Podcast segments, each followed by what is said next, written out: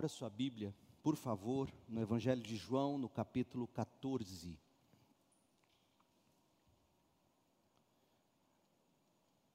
João capítulo 14. Obedeça a meus mandamentos. É o tema para o qual eu chamo a sua atenção. No Evangelho de João, a gente, a gente tem seguido uma jornada pelo Evangelho de João, nós estamos no capítulo 14, verso 15. Começou no, no capítulo 13, as orientações que Jesus está dando particularmente aos seus discípulos. Ele vai encerrar essas instruções no capítulo 17 com uma oração, e a partir do capítulo 18 de João, Jesus enfrentará a cruz. João capítulo 14, verso 15. Se vocês me amam, obedeçam a meus mandamentos. E eu pedirei ao Pai, e ele lhes dará outro encorajador que nunca os deixará. É o Espírito da Verdade. O mundo não o pode receber, pois não o vê e não o conhece. Mas vocês o conhecem, pois ele habita em vocês agora e depois estará em vocês. Ele habita com vocês agora e depois estará em vocês. Não os deixarei órfãos, voltarei para vocês. Em breve o mundo não me verá mais, mas vocês me verão, porque eu vivo, vocês também viverão. No dia em que eu for ressuscitado, vocês saberão que eu estou em meu Pai, vocês em mim e eu em vocês. Aqueles que aceitam meus mandamentos e lhes obedecem são os que me amam. E porque me amam, serão amados por meu Pai. E eu também os amarei e me revelarei a cada um deles. Judas, não o Iscariotes, disse: Por que o Senhor vai se revelar somente a nós e não ao mundo em geral? Jesus respondeu: Quem me ama, faz o que eu ordeno, meu Pai o amará, e nós viremos para morar nele. Quem não me ama, não me obedece. E lembrem-se, estas palavras não são minhas, elas vêm do Pai que me amou, esta é a palavra do Senhor. A lei é o que estabelece a ordem. Sem, sem lei, impera a desordem. Essa premissa é de Aristóteles, que no livro Política escreveu assim: a lei é ordem e uma boa lei é uma boa ordem. O que é ordem? Dentre outras coisas, ordem é o mesmo que arranjo adequado. Ordem é boa arrumação, distribuição, disposição. Desordem, obviamente, é o avesso da ordem. Desordem é a perversão e a perturbação da ordem. A lei, por sua vez, é a regra categórica que estabelece a ordem. Desse modo, preste atenção, a lei, a boa lei, é absolutamente essencial para o bem viver e para o bem-estar tão cobiçados pelo ser humano. A boa lei. Sem a boa lei não há ordem. Sem, sem ordem não há bem viver, tampouco bem-estar. Portanto, não é exagero dizer que a lei, a boa lei, é expressão de amor. Se nós consultarmos o significado de lei em qualquer dicionário da língua portuguesa, nós encontraremos verbetes mais ou menos como o seguinte: lei, regra categórica, prescrição escrita, ouça, que emana da autoridade soberana de uma dada sociedade e impõe a todos os indivíduos a obrigação de submeter-se a ela sob pena de sanções. Portanto, por mais que não se goste dela, ou se relute em obedecê-la, a lei, a boa lei, é fruto de uma autoridade pelo bem comum de todos. E isto é amor. Afinal de contas, quem quebra a lei com efeito perverte, perturba a ordem, perturba o bem-estar do outro. Desse modo, gente, não é inadequado dizer que a autoridade imposta na forma da lei, da boa lei, emana do amor pelo bem comum e o bem-estar de todos os cidadãos. Como é importante ouvirmos isto nestes dias. Nossa geração, inclusive no arraial do povo cristão, só fala em termos de amor, a nossa geração descartou a lei. Assume-se de algum modo que amor e lei são absolutamente excludentes entre si. Amor e lei é como água e óleo, dizem. Muitos, incluindo crentes, têm dificuldades em pensar em amor e obediência juntos, de mãos dadas. Pensa-se assim: Podemos agir por amor ou de acordo com a lei, mas nunca os dois ao mesmo tempo.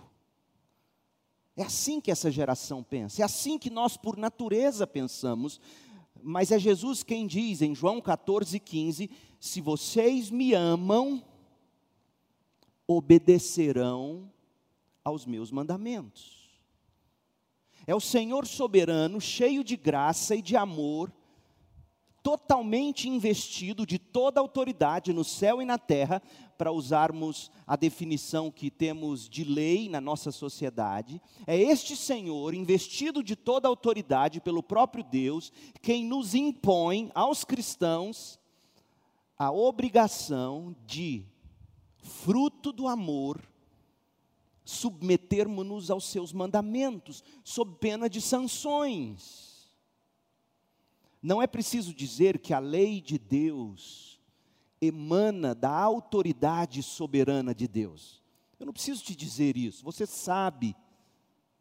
Agora, o que poucos consideram, o que poucos não sabem, é que a lei emana do ser de Deus, ela é a revelação do caráter de Deus, e portanto a lei é fruto do amor de Deus pelo mundo que Ele mesmo criou. Deus é amor. Foi Deus quem nos amou, foi Deus quem nos criou, foi Deus quem nos outorgou a lei, para que se tenha ordem, para que se viva bem é assim, gente, desde o Antigo Testamento. Por exemplo, o livro de Deuteronômio. Esse livro, Deuteronômio, Deuteronômio, a lei pela segunda vez, é Moisés destacando, reafirmando a lei para o povo, antes de o povo entrar na terra prometida, prometida. O livro de Deuteronômio, acima de tudo, descreve o amor que Deus teve pelos hebreus. O Senhor os escolheu para serem o seu povo e, portanto, eles deveriam amar o Senhor e, e obedecer aos mandamentos, para que eles continuassem a receber as bênçãos de Deus na terra onde eles passariam a morar. Veja, a lei de Deus emana da autoridade soberana de Deus e de mãos dadas ao amor supremo de Deus. E essa soberania de mãos dadas com amor produz frutos de amor que frutificam tanto nas decisões dos tribunais e dos júris, como também nas relações das pessoas comuns no dia a dia, familiar, profissional, educacional e outros. Leia comigo um trecho de um texto do, entre aspas, infamado Antigo Testamento. Porque as pessoas aborrecem o Antigo Testamento. Não, é lei. Agora, Novo Testamento é graça. O Deus do Antigo Testamento é irado, do Novo Testamento é bonzinho. Leia Levíticos 19 comigo, a partir do verso 15 até o 18. E veja que a soberania de Deus de mãos dadas com o amor de Deus, produz a lei para o bem comum e o bem-estar do povo. Levíticos 19, 15. Não distorçam a justiça em questões legais, nem favorecendo os pobres, ou tomando o partido dos ricos e poderosos. Nenhum nem outro. Julguem sempre com imparcialidade, não vivam como difamadores no meio do povo. Não fiquem de braços cruzados quando a vida do seu próximo correr perigo. Eu sou o Senhor. Não alimentem ódio no coração contra algum de seus parentes. Confrontem sem rodeios aqueles que erram, para não serem responsabilizados pelo pecado deles. Você está lendo Levíticos. O infamado Levíticos. Não procurem se vingar, nem guardem rancor de alguém do seu povo, mas cada um ame o seu próximo como a si mesmo. Eu sou o Senhor. Com efeito, a lei de Deus emana da autoridade e do amor e produz frutos de submissão e de amor. Este era o propósito da lei, e este é o propósito da lei. O amor e a lei andam de mãos dadas. Amor e lei não, não é como água e óleo, é como carne e sangue. Pena que há aqueles, como já dissemos, inclusive entre crentes professos, que estão dispostos a rejeitar o ensino da Bíblia, dizendo que o que importa não é a lei, mas o amor. Agora ouça, com base nesse amor sem regras dos nossos dias, as gerações presentes aprenderam uma nova moralidade. Amor sem lei produz uma nova moralidade. Um novo jeito de amar em que a única diretriz é o amor, sem lei, sem regras, sem lógica. Tudo é permitido desde que não pareça fazer mal a ninguém. Esta tem sido a ideia motriz por trás da abordagem da ética situacional que agora domina a sociedade contemporânea. O criador da ética situacional foi Joseph Fletcher. Ele disse o seguinte: abre aspas, somente o amor é uma constante, tudo o mais é uma variável. Fecha aspas. Só o amor é uma constante. Tudo mais, inclusive a lei, varia de acordo com a circunstância, com o sentimento. Como resultado desse pensamento, hoje em dia, casamentos podem ser dissolvidos casualmente. Aliás, nem é preciso casamento. Hoje, o amor sem lei celebra o adultério. Aliás, não é mais adultério, não se chama mais de adultério a infidelidade conjugal. O adultério é celebrado, arrumaram um nome bonito para o adultério, poliamor. A prática ou o desejo de ter mais de um relacionamento sexual ou romântico simultaneamente, desde que haja conhecimento e consentimento de todas as partes. Esse amor sem lei cria contratos que podem ser quebrados. Aliás, não há contratos. Para que casar no papel? O que importa é o que a gente sente. Quem casa no papel estraga o casamento. Não é o que dizem? Os pais podem ser desobedecidos, os pais são desconsiderados, macho e fêmea podem ser transformados. E tudo pode ser justificado com base no fato de que ninguém está sendo ferido, é uma opção minha. E o amor é o motivo de tudo. Gente, o amor e a lei andam de mãos dadas, e o texto de João, que temos hoje à noite em tela, João 14, de 15 a 24, atestará esta grande e maravilhosa verdade. Amor sem lei leva à destruição. Lei sem amor também mata. A lei e o amor andam de mãos dadas, é carne e sangue. Essas palavras de João 14, 15 a 24 foram ditas poucas horas antes do maior evento da história mundial. O maior ato de amor da história, ou seja, a, a morte do Filho eterno de Deus, que encarnou no lugar de pecadores, morreu no lugar de pecadores, para que todos os que o recebam com arrependimento e fé tenham seus pecados perdoados. A cruz foi o jeito que Deus planejou de conciliar amor e lei. Deus não poderia quebrar a própria lei quando disse que o salário do pecado é a morte.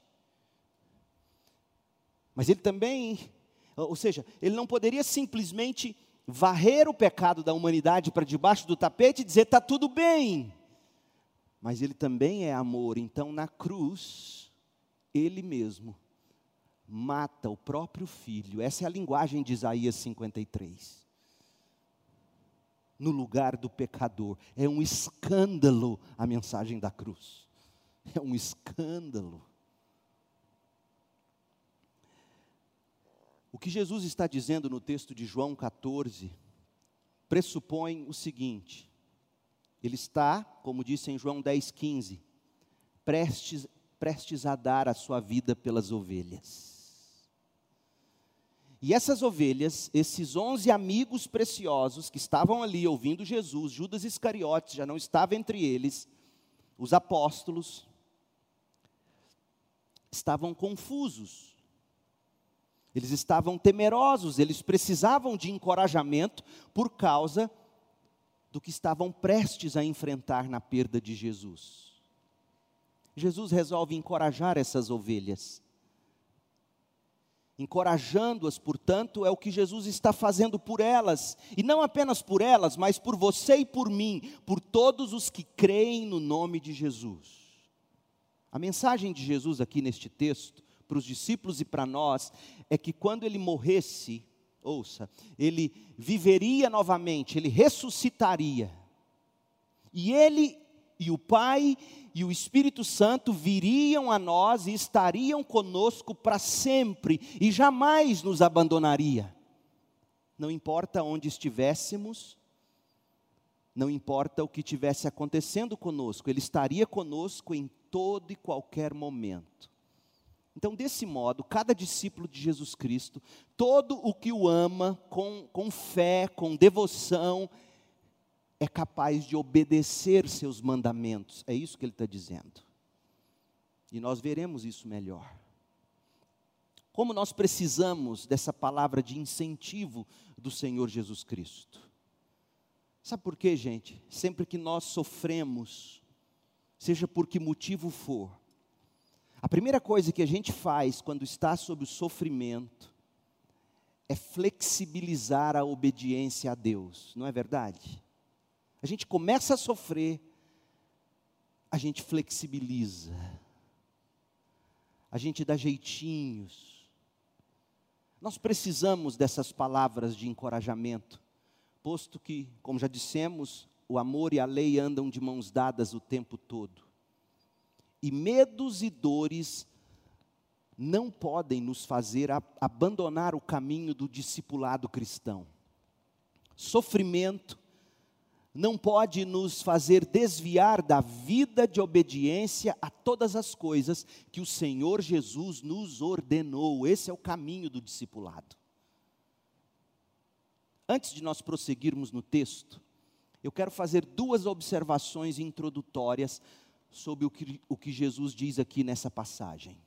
Primeiro, Jesus deixa explícito que os dons que ele está prometendo nesses versículos não são para todo mundo.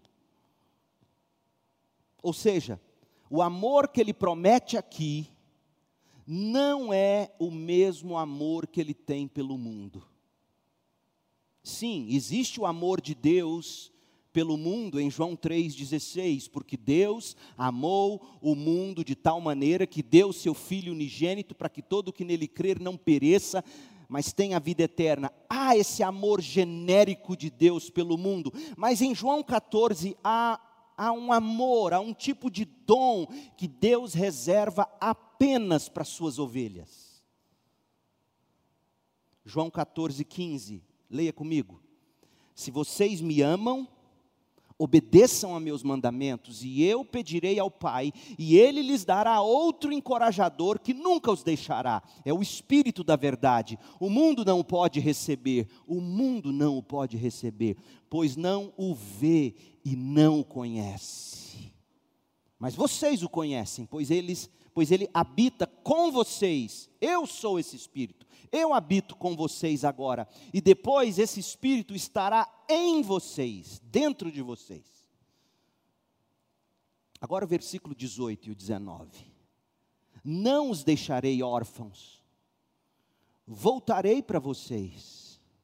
Em breve o mundo não me verá mais, mas vocês me verão, porque eu vivo, vocês também viverão.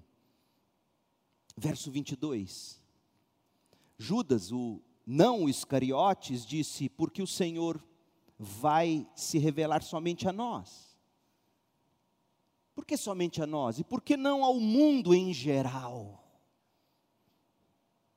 Perceba, fica claro nesses versículos que a gente acabou de ler que os dons de paternidade, de intimidade, de encorajamento, de ajuda, de consolo e de amor prometidos neste texto é algo que o mundo não pode ver, que o mundo não conhece, que o mundo não experimenta, posto que ao mundo não é dado, é dado às ovelhas de Jesus. O que é prometido aqui é algo tão pessoal, gente, tão íntimo, tão recíproco, tão relacional que o mundo não pode recebê-lo, o mundo não quer recebê-lo. Essa é a primeira observação introdutória, o amor especial de Deus pelas ovelhas, por aqueles que creem, por aqueles que Ele amou e escolheu antes da fundação do mundo. Deus tem um amor especial por você, crente. Do mesmo modo que o marido ama todas as mulheres da igreja, mas ah, o amor que ele tem pela esposa é dela, é só dela. E há coisas que ele e esposa fazem que ele jamais fará com qualquer outra mulher. É o amor especial de Deus pelas ovelhas. A segunda observação diz respeito ao amor das ovelhas amadas pelo filho o amor das ovelhas amadas pelo filho. Primeiro, o amor de Deus por essas ovelhas. Agora, o amor dessas ovelhas de volta a Deus. Dito de outro modo, aqueles que recebem esses dons, essas promessas, esse amor especial que habita em nós pelo Espírito, não são simplesmente chamados de cristãos ou de crentes como é que eles são descritos aqui repetidamente, quatro vezes de fato? Eles são descritos como aqueles que amam Jesus. O crente é o que ama Jesus, o Filho eterno de Deus. Olha os versos 15 e 16.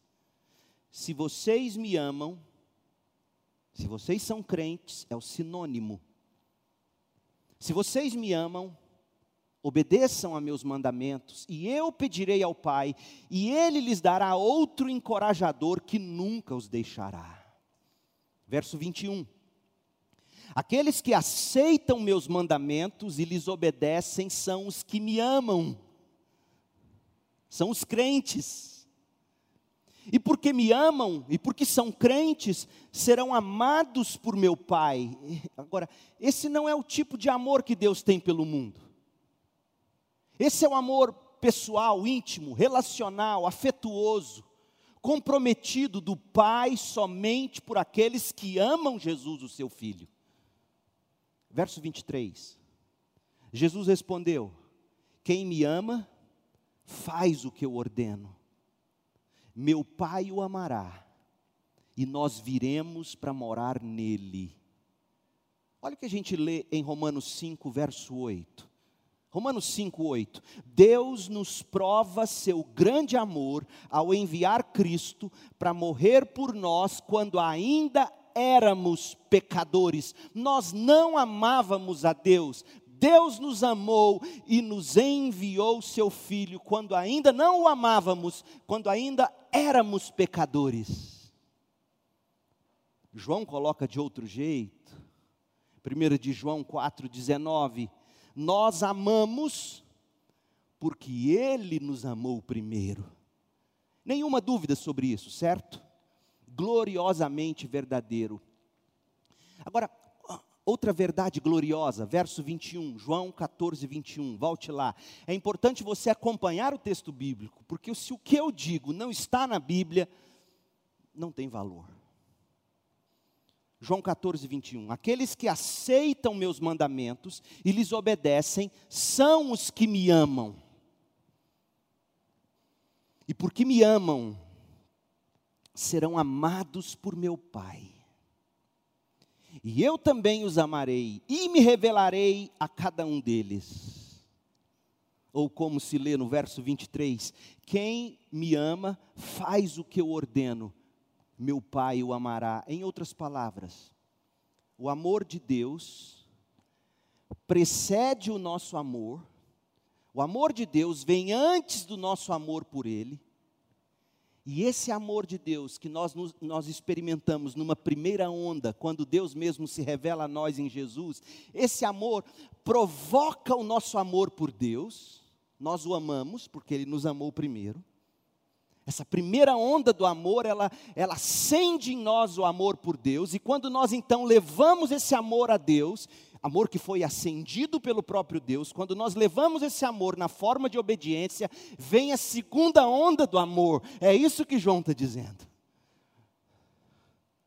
Deus, por sua vez, responde ao nosso amor e ama, e ama com um amor único, um amor especial, um amor pessoal, íntimo, afetuoso, atencioso, comprometido, que pertence apenas a quem ama seu filho, apenas aos crentes.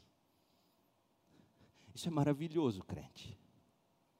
E eu espero que, que, se isso não faz sentido para você, você ore e peça a Deus que te faça compreender isso.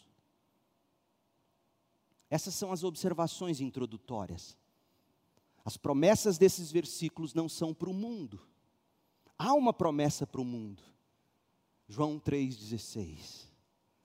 Mas aqui Jesus está dizendo: quem provou do meu amor e acendeu seu amor por mim, prova de um tipo de amor, de uma prova de um tipo de amor que o mundo não conhece. Isso é maravilhoso. Os do mundo não pode ver, não podem conhecer, não pode experimentar. Em vez disso, esse amor é para aqueles que amam Jesus. Agora, duas perguntas que é o que vai nos tomar o restante desta mensagem. Duas perguntas que eu quero responder com vocês. O que significa amar Jesus? Porque João está dizendo: aqueles que me amam serão amados por meu Pai, aqueles que me amam guardam meus mandamentos. O que é amar Jesus? Tanta gente diz: Eu amo Jesus. O que é amar Jesus? A segunda pergunta: o que nos é prometido se nós amarmos Jesus? O que significa amar Jesus em primeiro lugar? Jesus nos diz quatro vezes que esse amor é de tal natureza que resulta na obediência aos mandamentos. Ou de forma mais geral, obediência à palavra de Deus. Amar Jesus, guardar a palavra de Deus. Olha o verso 15. Não se canse de olhar para o texto. Cheque o que eu prego com a Bíblia. Vamos lá. Se vocês me amam, obedeçam a meus mandamentos. Verso 15, João 14, 15. Verso 21. Aqueles que aceitam meus mandamentos e lhes obedecem são os que me amam. Percebe? Jesus está explicando o que significa amá-lo. Verso 23. Quem me ama faz o que eu ordeno. Verso 24: Quem não me ama não me obedece. Olha aqui para mim, a primeira coisa a se notar é que amar Jesus não é o mesmo que guardar os mandamentos de Jesus. Preste atenção.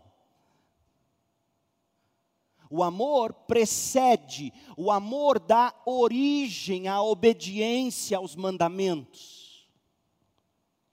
Guardar os mandamentos é fruto do amor. Guardar a palavra de Deus é fruto de quem ama Deus. A obediência a Deus não é a raiz, é o fruto. Com isso em mente, leia de novo esses textos e eu vou mostrar para você. Se vocês me amam, verso 15. Se vocês me amam, qual é o resultado? Vocês obedecem meus mandamentos. Verso 21, João põe de trás para frente, o fruto. Verso 21, o fruto. Aqueles que aceitam meus mandamentos e, e lhes obedecem, a raiz disso são os que me amam. Verso 23: Quem me ama, o resultado, faz o que eu ordeno. Verso 24: Quem não me ama, ou seja, quem não tem o fruto, não me obedece. Quem não me ama, quem não tem essa raiz do amor de Deus, não produz o fruto, não obedece. Pergunta: o que é esse amor por Jesus que dá origem à obediência aos mandamentos de Jesus? Quando, quando a gente diz que Deus nos ama, a gente sabe que Deus nos ama apesar dos nossos pecados, não é? Apesar das nossas impurezas. Ora, Jesus não tem pecados, Jesus não tem defeitos, Jesus não tem demérito. Portanto, nós não podemos ousar amar Jesus graciosamente. Deus nos ama graciosamente. Nós não amamos a Deus graciosamente. Deus não carece da nossa graça. Nós não ousamos amar Jesus com um amor do tipo que supera alguma falha. Não há falhas em Jesus. O nosso amor por Jesus não é do tipo que supera a feiura, não há feiura em Jesus. O nosso amor por Jesus não é do tipo que cobre a multidão de pecados, não há pecados em Jesus. O amor por Jesus é, é totalmente merecido. O amor de Jesus por nós é imerecido. Jesus é infinitamente digno de ser amado, ele é perfeitamente adorável, ele é amado não apesar do que ele é, mas por causa de tudo que ele é. Essa é a diferença. O que significa que o amor de Jesus, o amor que nós temos por Jesus, será sempre uma resposta a um estímulo. Nosso amor por Jesus é porque Ele é belo. Nosso amor por Jesus é porque Ele é grande. Nosso amor por Jesus é porque Ele é glorioso. Nosso amor por Jesus é porque Ele é gracioso.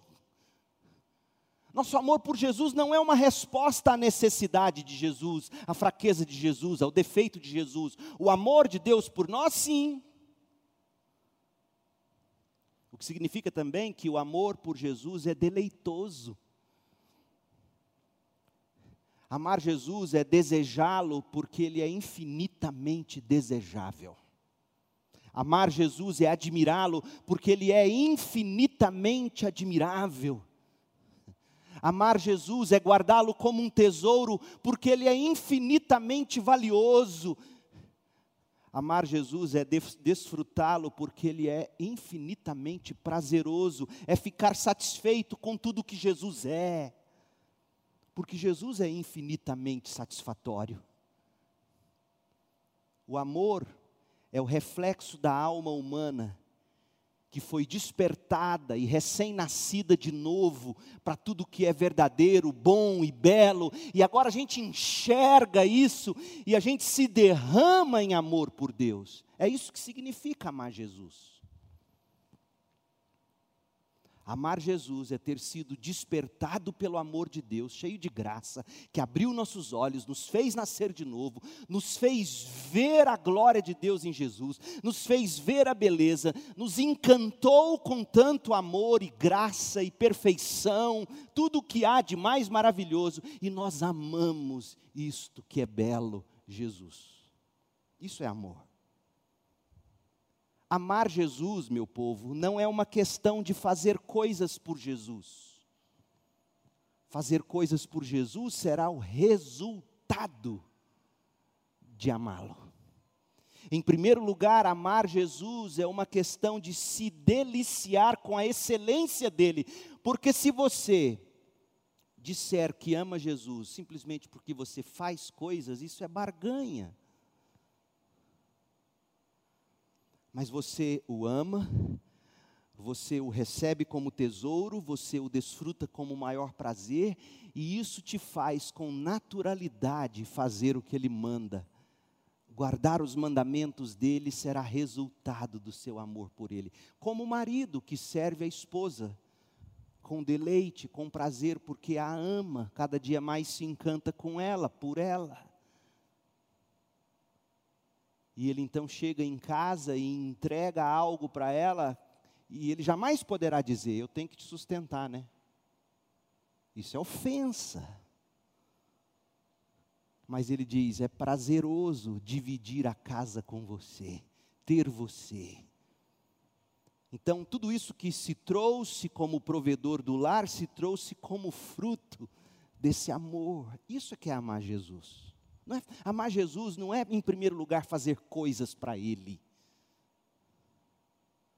Isso é obrigação, obrigação não honra ninguém. Se o seu filho fizer algo você só por obrigação, vai chegar um momento que você vai dizer: Filho, não precisa mais, eu não quero sua obrigação, eu quero o seu amor. Não é assim, meu povo? O que significa amar Jesus? Significa se encantar por Ele, se apaixonar por Ele, se deliciar nele, e tudo aquilo que a gente deve e precisa fazer, nós faremos com prazer. Amar, o que, que, o que, que é amar? Vamos, vamos, vamos ver se, se a gente está certo no que eu estou dizendo. O que, que significa amar no Evangelho de João? Amar no Evangelho de João é usado no sentido de você querer alguma coisa, desejá-la, desfrutá-la, preferi-la. Quer ver uma prova? Abra em João 3,19 e veja o que é amar no Evangelho de João. Porque a gente tem que entender como é que João entende o verbo amar, para a gente entender o que significa amar Jesus. João 3,19: A luz de Deus veio ao mundo mas as pessoas amaram mais a escuridão que a luz. O que, que significa amar aqui? Amar a, a, a, a escuridão, as trevas, significa ir atrás das trevas rejeitando Jesus.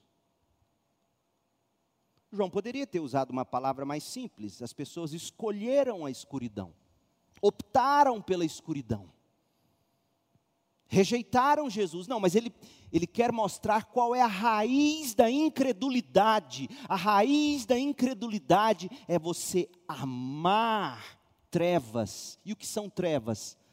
Tudo aquilo que não tem a luz de Jesus. As trevas é o que eles queriam, é o que eles desejavam, é o que eles desfrutaram, é o que eles preferiram. Eles não amaram a escuridão por dever, por obrigação, eles tiveram prazer na escuridão e rejeitaram Jesus.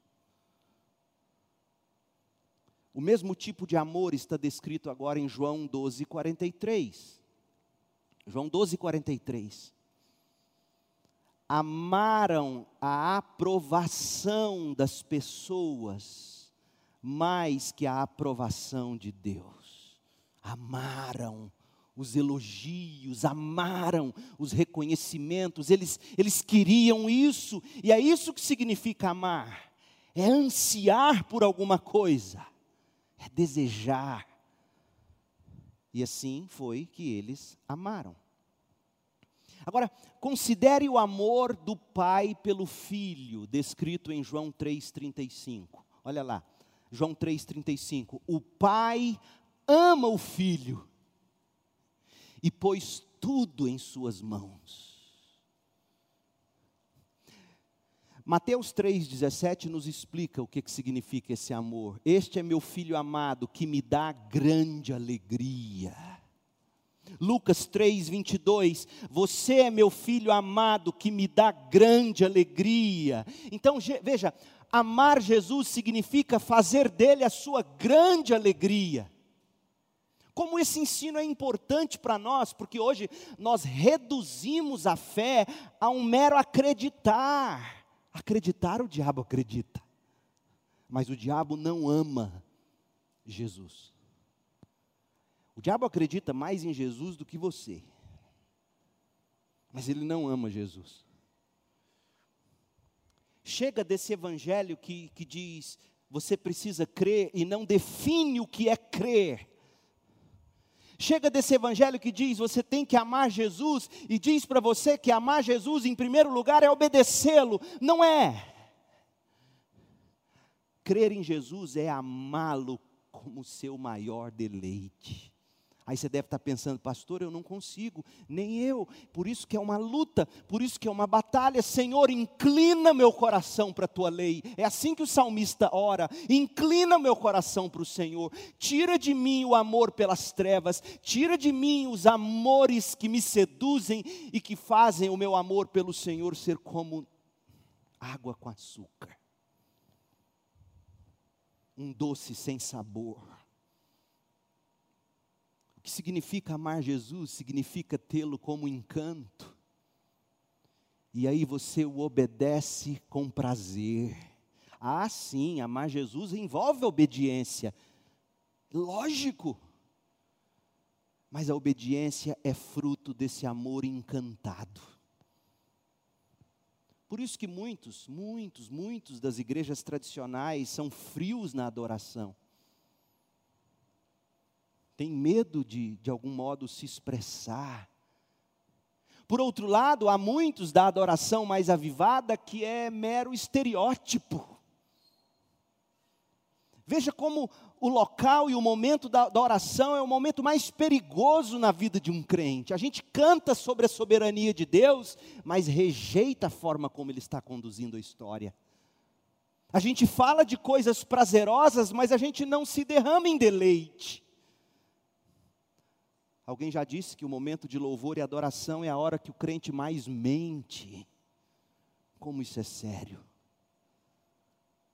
Você diz, como cantamos, digno és de adoração, mas o coração é mecânico, não sai. E tantas vezes vem aquela história, mais um cântico. Que hora que esse culto vai terminar? Veja como o nosso coração é manchado pelo pecado. Amar Jesus é, é olhar para Ele com desfrute, prazer, e o fruto disso, disso será a obediência. Então, se de um lado é horrível você se aproximar do, de alguém tentando agradá-la por obrigação ou, ou chamar a atenção dela por obrigação, isso desonra essa pessoa.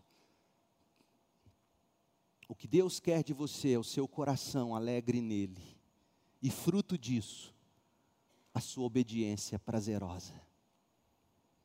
É como o marido que sai do trabalho, digamos, e, e, passa no supermercado, compra alguma coisa que sabe que é o que a esposa mais gosta de comer.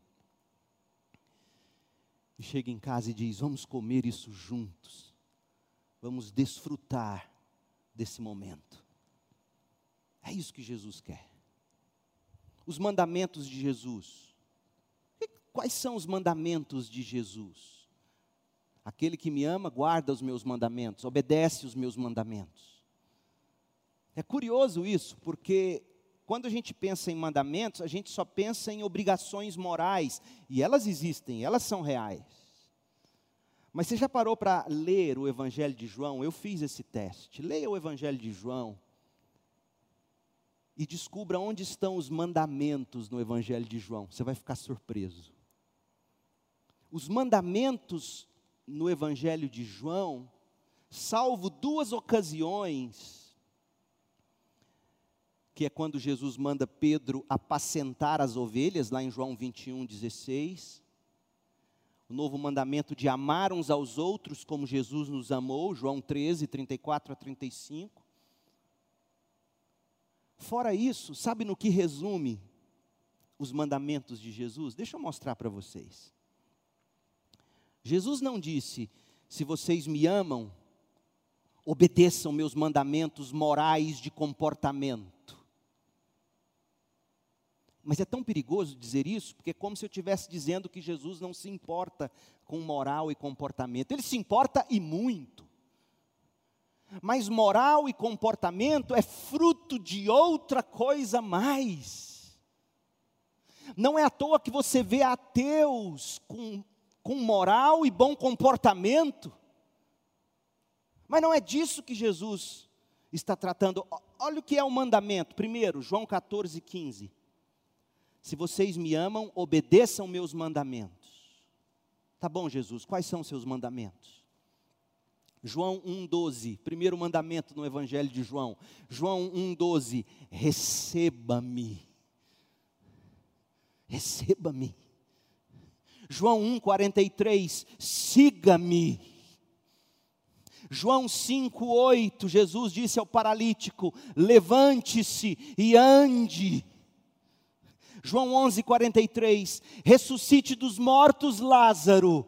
João 12, 36, creia na luz. João 14, 1, creia em Deus. João 14, 11, creia em mim. João 15, 4, permaneça em mim. João 15, 7, peça o que quiser. João 15, 9, permaneça no meu amor. João 20, 22, recebam o Espírito. São esses os mandamentos que Jesus trazem no Evangelho de João. Mas de que modo essas passagens confirmam a maneira como nós definimos amor por Jesus? João 14, 15: Se vocês me amam, obedeçam meus mandamentos. Ora, se os mandamentos no Evangelho de João são esmagadoramente amar, receber, crer, pedir, permanecer. Então faz todo sentido que, que Jesus diga: se vocês me amam, se vocês me desejam, se vocês se deleitam em mim, se vocês estão em mim, então vocês irão me receber, vocês vão me seguir, vocês vão crer em mim, vocês vão pedir a mim, vocês vão permanecer em mim, vocês viverão de modo a honrar o Pai. Perceba o quanto o nosso cristianismo está distorcido, estragado. Nós transformamos a mensagem do Evangelho em moral. Pode isso, não pode aquilo. Faça isso, não faça aquilo. Se você ama Jesus, você não faz tal coisa. E Jesus vai na jugular, Jesus vai no coração, Jesus vai na veia e diz: primeiro me ame, tenha prazer e deleite em mim e o que significa isso na prática? Você frutificará. Você guardará meus mandamentos, e meus mandamentos consistem em receba-me, permaneça em mim, levante-se em meu nome e ande, habite em mim, desfrute de mim. E aí você que anda com Jesus desse jeito, não tem outra solução, não há outra alternativa, você será diferente. Primeira coisa, isso, isso muda a forma de você criar seus filhos, sabia disso? Porque a primeira coisa que seus, seus filhos precisam não são das ordens de Jesus. As ordens não salvam ninguém, as, a lei condena. A primeira coisa que seu filho precisa é de uma visão de Jesus de um modo que o encante e o salve. Seu filho precisa ver na sua vida um amor por Jesus, como diferente de tudo mais na sua vida. a forma como você ama Jesus, a forma como você abraça Jesus, a forma como você anda com Jesus, a forma como você permanece em Jesus, isso encanta você, e seu filho vê isso e diz: é isso. E aí ele vai buscar esse Jesus, ele vai amar esse Jesus, e ele vai guardar os mandamentos de Jesus que se resumem a recebê-lo, tomá-lo, tê-lo andar nele, permanecer nele, andar na luz como ele na luz está, mantendo comunhão com o corpo, é o que João vai dizer na primeira carta. Portanto, minha resposta à primeira pergunta, o que significa amar Jesus? Significa valorizá-lo acima de todos os outros tesouros desejá-lo acima de tudo, ansiá-lo acima de todos, desfrutá-lo além de qualquer coisa, estar satisfeito em tudo que Ele é e promete ser para Jesus, para você. O que, o que nos é prometido se a gente amar Jesus? A última pergunta. O que Jesus promete àqueles que o amam? A soma da promessa é o seguinte: o Pai o Espírito Santo e eu, o Filho, estaremos com você para sempre. É isso que ele promete. Nós nunca iremos abandoná-lo, não importa onde você esteja, não importa o que você esteja passando. Veja, veja comigo, verso 16. Olha o que é prometido ao que ama Jesus, ao que anda nele, ao que o tem, o guarda, o recebe, o estima, o valoriza. Verso 16. Eu pedirei ao Pai, e Ele lhes dará outro encorajador, que nunca os deixará. Quando Jesus Cristo chama de outro encorajador, outro consolador, ele quer dizer que esse que virá não é o Pai e nem é Ele mesmo, Jesus. Porque Jesus é o primeiro consolador, é o que já estava com eles. Mas Jesus iria para o Pai e enviaria o outro consolador. O segundo é o Espírito Santo, diz isso no verso 26. Quando Jesus voltasse ao céu, o Pai daria o Espírito, o outro encorajador. Verso 17 é o Espírito da verdade. O mundo não o pode receber, pois não o vê e não o conhece. O que, que é ver no Evangelho de João? E vimos a sua glória. É isso que significa ver em João. Ver em João é ver a glória de Jesus e se encantar com ela e amá-la. E, e, e, Jesus está dizendo: olha, eles não podem receber o Espírito da verdade porque eles não se encantam comigo. Eles não me veem, eles não me conhecem.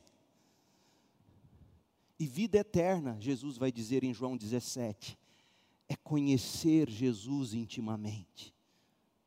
Sabe por que, que o mundo não pode receber o Espírito? Porque o mundo não se encanta com a glória de Jesus, o mundo não quer intimidade com Jesus. É isso que significa, porque eles não me veem e não me conhecem é muito importante você identificar verbos num determinado livro da vida, da Bíblia, e ver onde esses verbos vão se repetindo e o que, que significa. E o verbo ver talvez seja o verbo mais importante no Evangelho de João. Vimos a sua glória, glória como do unigênito do Pai. Então, por que, que o mundo não, não pode receber? Porque o mundo não se encanta. Mas vocês que, que já foram acordados pelo Espírito, que já, que já receberam Cristo como tesouro, vocês que se encantam com Ele, vocês que nutrem intimidade e conhecimento dEle, vocês desfrutarão cada vez mais medidas do Espírito iluminando Jesus na sua vida.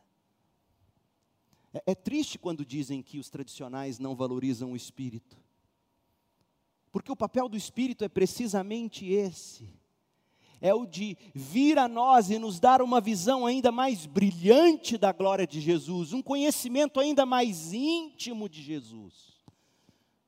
Então não há nada de errado, ao contrário, é certo o crente orar: ó oh, Espírito Santo de Deus, me faça ver Jesus nas páginas das Escrituras, de um modo que me encante ainda mais, de um modo que eu possa desenvolver ainda mais minha intimidade com Ele. Ó oh, Espírito de Deus, ó oh, Consolador, abra os meus olhos para Jesus. Verso 18 eu não os deixarei órfãos, eu voltarei para vocês. Pai, Filho e Espírito Santo habitando em nós. Verso 19: Em breve o mundo não me verá mais, mas vocês me verão, porque eu vivo vocês também viverão. Verso 20: No dia em que eu for ressuscitado, vocês saberão que eu estou em meu Pai, vocês em mim e eu em vocês. Por quê? Porque eles receberiam o Espírito. Verso 21: Aqueles que aceitam meus mandamentos e lhes obedecem são os que me amam, e porque me amam, serão amados por meu Pai, e eu também os amarei e me revelarei a cada um deles.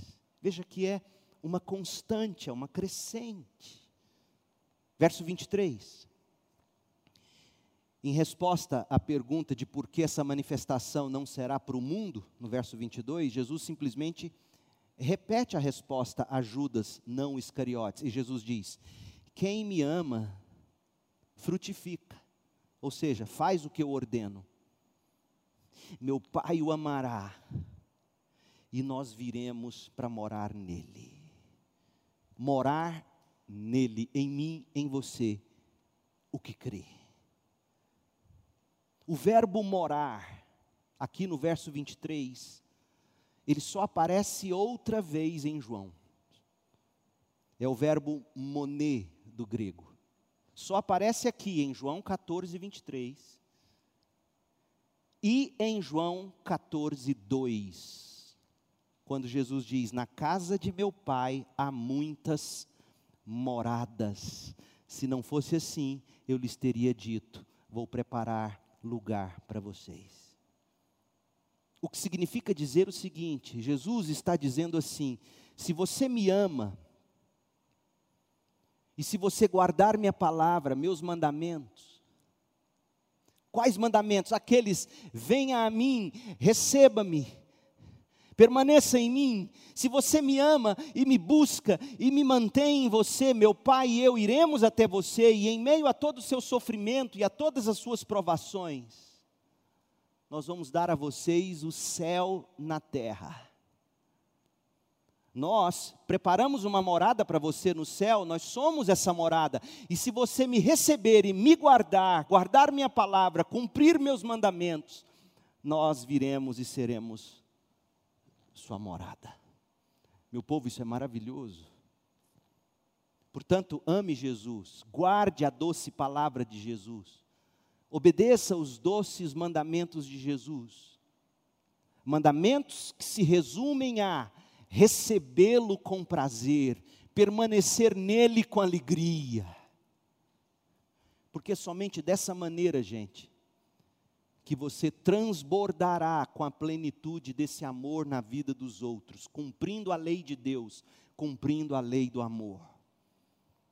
E é desse modo que Cristo virá até você, e o Espírito virá até você, e o Pai virá até você, nessa segunda onda do amor. E eles vão protegê-lo, provê-lo, guiá-lo, e você não ficará órfão. Pai, Filho e Espírito Santo vão confortá-lo, amá-lo de uma maneira pessoal, de um modo que o mundo não vê nem conhece. E eles manifestarão Jesus a você, Pai e Filho, e farão de você a morada do Deus Trino. Meu povo, João capítulo 14, João capítulo 13, impressionou tanto o apóstolo João e eu quero desafiar você, um, projeto devocional para você.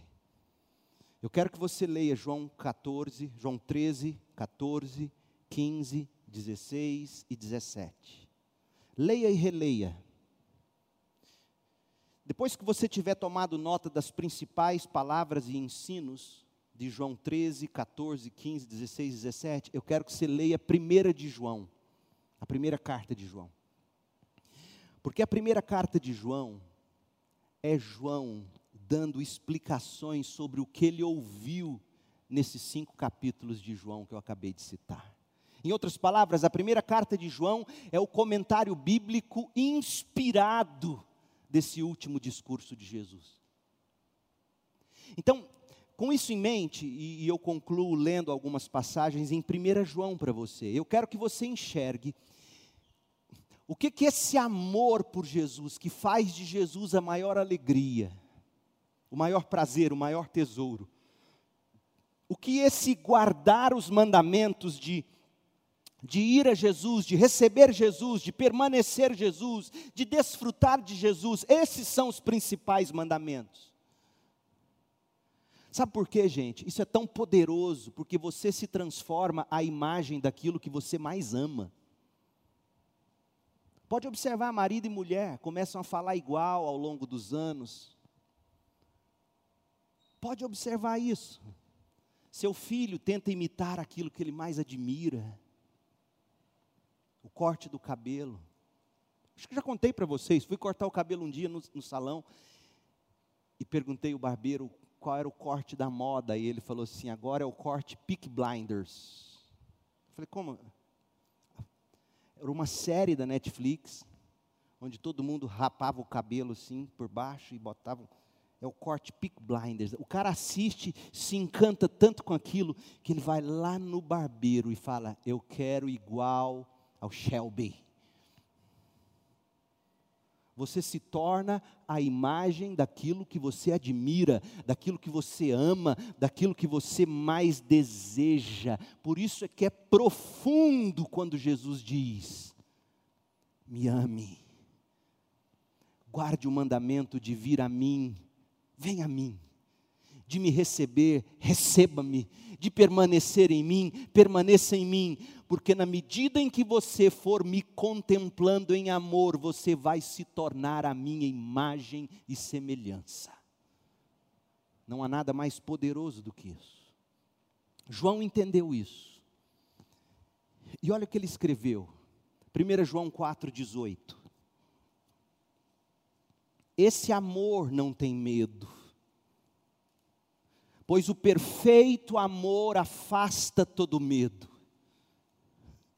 Se temos medo, é porque tememos o castigo, e isso mostra que ainda não experimentamos plenamente o amor.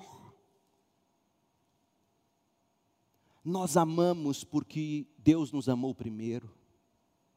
Se alguém afirma, amo a Deus, mas odeia seu irmão, é mentiroso, Pois se nós não amamos nosso irmão a quem vemos, como amaremos a Deus a quem não vemos? Ele nos deu este mandamento. Quem ama a Deus, ame também seus irmãos. Percebe? Se você ama Jesus de verdade, esse amor seu por Jesus vai transbordar em amor pelos irmãos. Então, o primeiro mandamento é esse: me ame, me ame, para que esse amor se derrame em forma de amor. 1 João 2, verso 3. E sabemos que o conhecemos, ó. Como, João? Como é que a gente sabe que alguém conhece Jesus? Se obedecemos a seus mandamentos. Olha lá, ele ouviu Jesus pregar. Ou seja, quem conhece, obedece. Obedecer é fruto do amor. Obedecer não é a condição para ser amado. Obediência é fruto, lei e amor andam de mãos dadas. Como é que você conhece um crente? Como é que você conhece alguém que conhece Jesus? Observe se ele obedece os mandamentos. Se alguém diz, eu o conheço, mas não obedece a seus mandamentos, é mentiroso, e a verdade não está nele. Mas quem obedece a palavra de Deus, demonstra que o amor que vem dele está se aperfeiçoando em sua vida. Veja, Quem obedece à palavra de Deus demonstra que há um amor sendo aperfeiçoado, esse amor por Jesus, esse encanto por Jesus. E quanto mais encantado por Jesus, mais obediente. Por isso que quando seu filho, alguém que você ama, você começa a vê-lo se desviar, a ideia não é dizer para ele, faça assim, a ideia é tentar mostrar a ele, encante-se com Jesus e volte para os trilhos. Mas quem obedece à palavra de Deus mostra que o amor que vem dele está se aperfeiçoando em sua vida. Desse modo, sabemos que estamos nele. Quem afirma que permanece em Jesus deve viver como Jesus viveu. Santo, irrepreensível diante dos homens, fazendo a vontade do Pai, a comida e a bebida da vida dele. Foi assim que Jesus viveu. 1 João 3, 23. E este é meu mandamento. Olha, olha como é que comprova o que nós vimos. O que, que nós fizemos no Evangelho de João? Nós fomos buscar quais são os mandamentos de Jesus. Quem me ama, guarda meus mandamentos. Não foi isso? E João entendeu isso. Olha o que João fez. E este é o mandamento. Qual é o mandamento, João? Que creiamos no nome do seu filho Jesus Cristo. Esse é o mandamento, creia. E o que é crer no Evangelho de João? Crer é receber, é abraçar, é amar. Crer não é só acreditar na cabeça, é sentir com paixão no coração. Esse é meu mandamento, que creiamos no nome do Filho, Jesus, e amemos uns aos outros conforme ele nos amou. Aqueles que obedecem a seus mandamentos permanecem nele.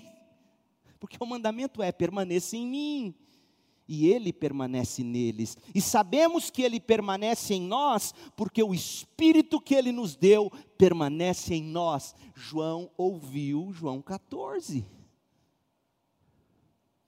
1 João 5, verso 1. Todo aquele que crê que Jesus é o Cristo, é nascido de Deus. Veja que a crença aqui, a fé, é fruto do novo nascimento, não é o inverso.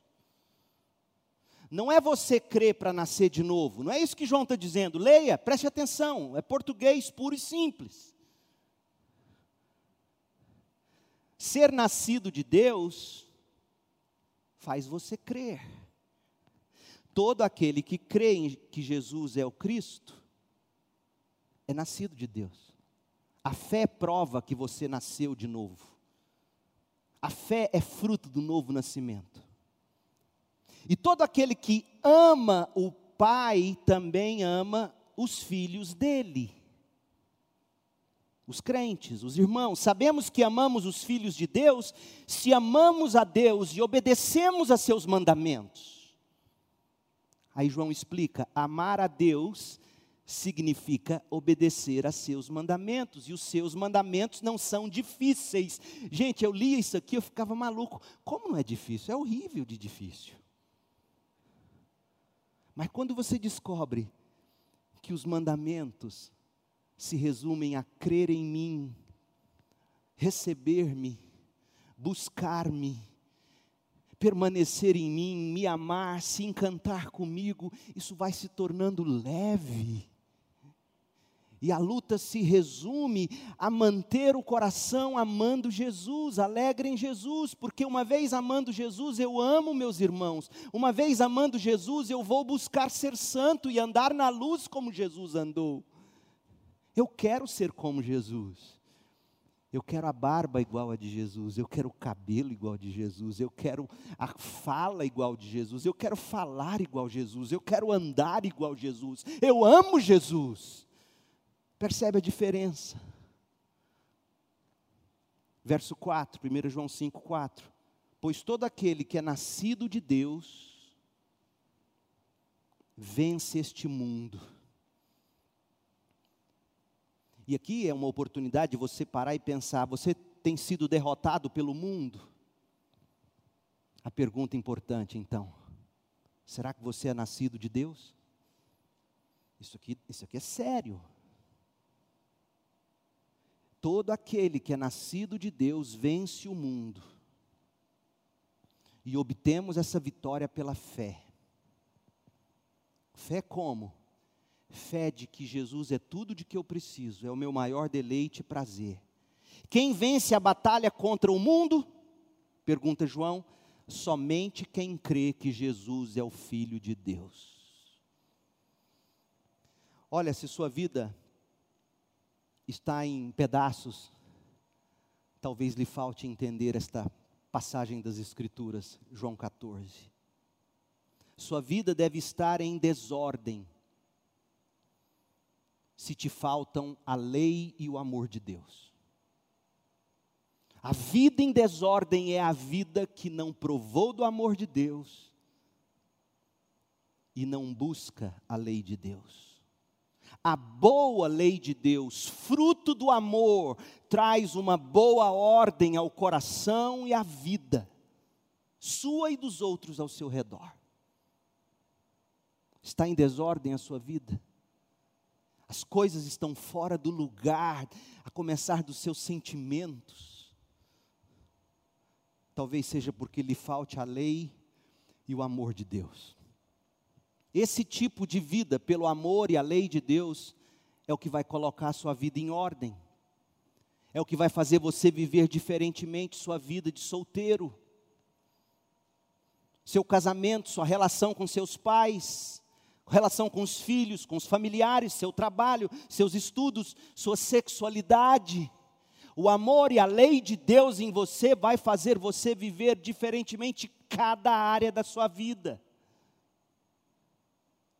o seu tudo se transforma quando você recebe e permanece em Cristo, obedecendo a seu mandamento. Prove e veja, afinal, quem não ama Jesus não obedece, e obediência é fruto da primeira onda do amor de Deus, o novo nascimento. A obediência é fruto da primeira onda do amor de Deus, o novo nascimento. E a obediência se sustenta pela segunda, terceira, quarta, quinta, ad eterno, ondas do amor de Deus, que é a vida vivida no Espírito. O Espírito te faz nascer de novo e você prova do amor de Deus, a primeira onda, e você o ama e você o obedece, e você recebe segunda, terceira, quarta, quinta, ad eterno ondas do amor de Deus, que é a vida vivida no Espírito. E isso não sou eu que estou dizendo, é o Senhor. Por isso que Jesus termina esse trecho de João 14, 24, dizendo que essa é uma promessa do Senhor, ou seja, acontece. Olha como Jesus termina. João 14, 24. E lembrem-se, estas palavras não são minhas Meu Deus, Jesus dizendo isso. Sabe por que, que ele diz isso? Porque ele sabe que, que a gente olha para isso e diz: não é assim, não acredito. Aí Jesus está dizendo para você que é cético: lembre-se, estas palavras não são minhas, elas vêm do Pai que me enviou, disse Jesus.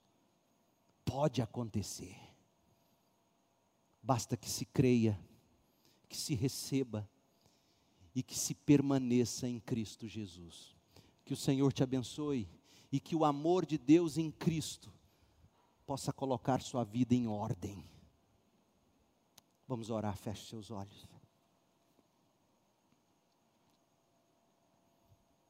Ó Deus, em nome de Jesus, como nós precisamos da revelação do Santo Espírito do Senhor, mostrando-nos Jesus todo maravilhoso, todo gracioso, cheio de glória, de graça e de verdade. Como nós precisamos do Espírito nos levando a Jesus e, e nos fazendo alegrar em Jesus, desejar Jesus. De um modo que esse amor produza obediência de um modo que esse amor nos leve a obedecer os seus mandamentos de crer de novo, de amá-lo, de permanecer em Ti. de um modo que esse amor se transborde de nós na forma de amor pelos outros, de uma vida santa. Ó Deus, como nós precisamos obedecer a Seus mandamentos. Ó Deus, nos ensine, nos ajude, nos mostre que a obediência não é a causa da fé, a obediência é o fruto da fé, a fé em si já é fruto do Senhor agindo com graça em nossa vida. Por isso eu te peço, opere no coração de todos os que me ouvem agora e produza fé, produza o entendimento, produza amor. E que ondas, ondas do teu amor venham a nos cobrir de novo e de novo. Ó oh, Pai, nós precisamos de Ti. Faça de nós homens e mulheres de amor, de amor por Jesus, de amor pelos outros. Ensina-nos a, a guardar teus mandamentos, a obedecê-los em amor.